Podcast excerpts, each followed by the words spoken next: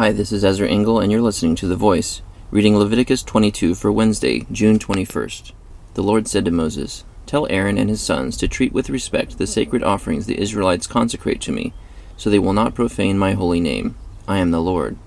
Say to them, For the generations to come, if any of your descendants is ceremonially unclean, and yet comes near the sacred offerings that the Israelites consecrate to the Lord, that person must be cut off from my presence.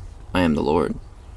If a descendant of Aaron has an infectious skin disease or a bodily discharge, he may not eat the sacred offerings until he is cleansed.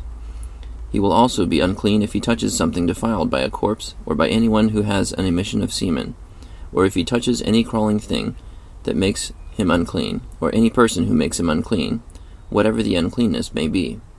The one who touches any such thing will be unclean till evening. He must not eat any of the sacred offerings unless he has bathed himself with water. When the sun goes down, he will be clean. And after that he may eat the sacred offerings, for they are his food. He must not eat anything found dead or torn by wild animals, and so become unclean through it. I am the Lord.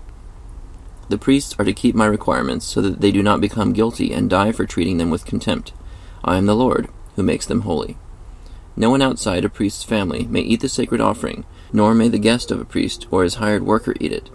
But if a priest buys a slave with money, or if a slave is born in his household, that slave may eat his food. If a priest's daughter marries anyone other than a priest, she may not eat any of the sacred contributions.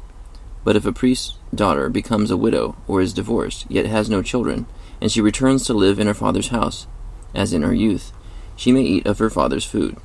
No unauthorized person, however, may eat any of it. If anyone eats a sacred offering by mistake, he must make restitution to the priest for the offering and add a fifth of the value to it. The priests must not desecrate the sacred offerings the Israelites present to the Lord by allowing them to eat the sacred offerings, and so bring upon them guilt requiring payment. I am the Lord who makes them holy. The Lord said to Moses, Speak to Aaron and his sons, and to all the Israelites, and say to them, If any of you, either an Israelite or an alien living in Israel, presents a gift for a burnt offering to the Lord, either to fulfill a vow or as a freewill offering, you must present a male without defect from the cattle, sheep, or goats, in order that it may be accepted on your behalf. Do not bring anything with a defect, because it will not be accepted on your behalf.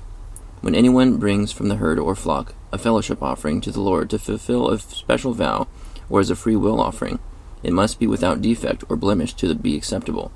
Do not offer to the Lord the blind, the injured, or the maimed, or anything with warts or festering or running sores. Do not place any of these on the altar as an offering made to the Lord by fire.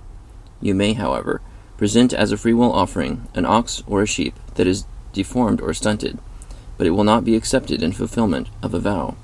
You must not offer to the Lord an animal whose testicles are bruised, crushed, torn, or cut. You must not do this in your own land, and you must not accept such animals from the hand of a foreigner and offer them as the food of your God. They will not be accepted on your behalf because they are deformed and have defects.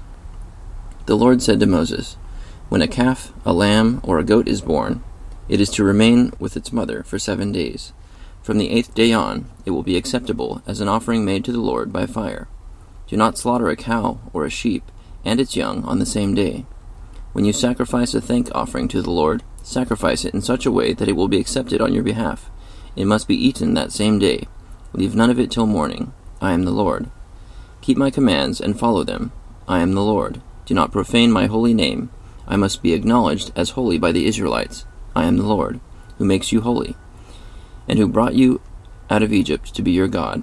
I am the Lord. Leviticus chapter 22. So God reminds his people that he is the Lord often, and he explains what sacrifices are unacceptable and how a priest could become unclean and lose his privileges and responsibilities to present offerings to the Lord until he's been made clean again, as was previously described. Thank you for listening to The Voice.